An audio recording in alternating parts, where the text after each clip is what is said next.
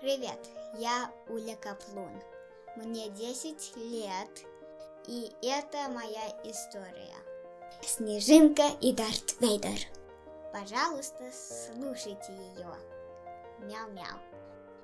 В тот чудесный день, когда меня наконец-то достали из клетки в магазине и пересадили в другую клетку, я обрела свободу, потому что встретилась с Люсей, моей главной подружкой и хозяйкой. В машине она взяла меня на руки, хотя родители Люси были против и говорили, что я убегу или что-нибудь прогрызу в машине, как будто я неразумный хомяк. А я вообще-то очень даже разумный зайчонок Снежинка. Не потому, что люблю зиму, а потому что я вся белая, как свежий снег. Только вот новые хозяева почему-то назвали меня Лея.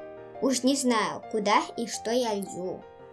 Еще у меня мягкие ушки и очень милая мордочка, и очень коротенький хвостик. Я зайчонок добрый и любопытный. У меня были очень хорошие родители и сестричка. Тоже вся белая. Она попала в другую семью, но я не знаю в какую. А я попал в хорошую семью. Правда, вот в этой семье еще один зайчонок. Его имя Дарт Вейдер. Это из какого-то глупого кино про войны на звездах. Люди почему-то это кино очень любят а Люся не любит, и я ее прекрасно понимаю. У зайчонка Дарт Вейдера шерстка черного цвета, и он не такой милый, как я, потому что кусается, убегает и везде какает. И грызет любой картон, который ему попадается. Дарт Вейдер очень разозлился, когда меня увидел. Тут же столько накакал, что мама Люси очень ругалась, что ей опять придется чистить клетку. В общем, выпустили этого зайчонка из клетки, и он тут же укусил меня за левое ухо до крови. Я заплакала, забилась к Люсе под кровать. Тут уже ругался папа, потому что Люся требовала меня достать из-под кровати, а папа не понимал как. Не шваброй же по мне стучать. Вообще-то, это было бы очень больно. Папа правильно не стал. Через какое-то время я вылезла сама. И Люся долго держала меня на руках. А утром меня повезли к ветеринару. Это очень странное и страшное место. Там уколы, врачи и воют собаки, а еще коты орут и умоляют не лишать их достоинства. Они не очень хорошие певцы.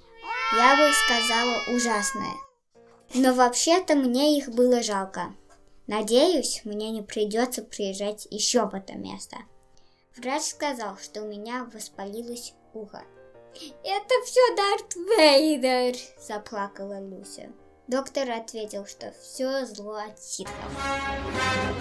В общем, весь месяц мне будут мазать ухо чем-то зеленым и запихивать мне в пасть белые кружочки. Дарт Вейдера наказали. Люся пообещал лишить его картона навсегда. Но папа возразил, что это уж слишком. Тогда Дарт Вейдер сожрет все полотенца. Ночью Дарт Вейдер на меня напал – и загнал в свою клетку. Залез туда сам и пыхтел устрашающе. А потом уснул.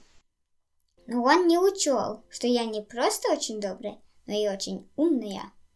Я выбралась из клетки и заперла Дарт Вейдера там. Утром он очень обиженно пыхтел и ругался. Мне стало его жалко, и я открыла клетку. Дарт Вейдер не стал кусаться, а угостил меня клубничкой. Так я подружилась с ним, а Люсина сестра принесла хомяка с нами знакомить. Папа хихикал, что это вылитый R2-D2. Чем шутка, я не поняла. Скоро мое ухо прошло, его перестали красить в зеленый, и началась у меня чудесная жизнь. Люся водила нас с Дарт Вейдером бегать по вкусной травке вместе с хомяком R2-D2. Еще у нас было много приключений с котом, которого не очень уважал хомяк, но об этом я расскажу потом. Все! 와. 와. 땀따라따람. 빰빰.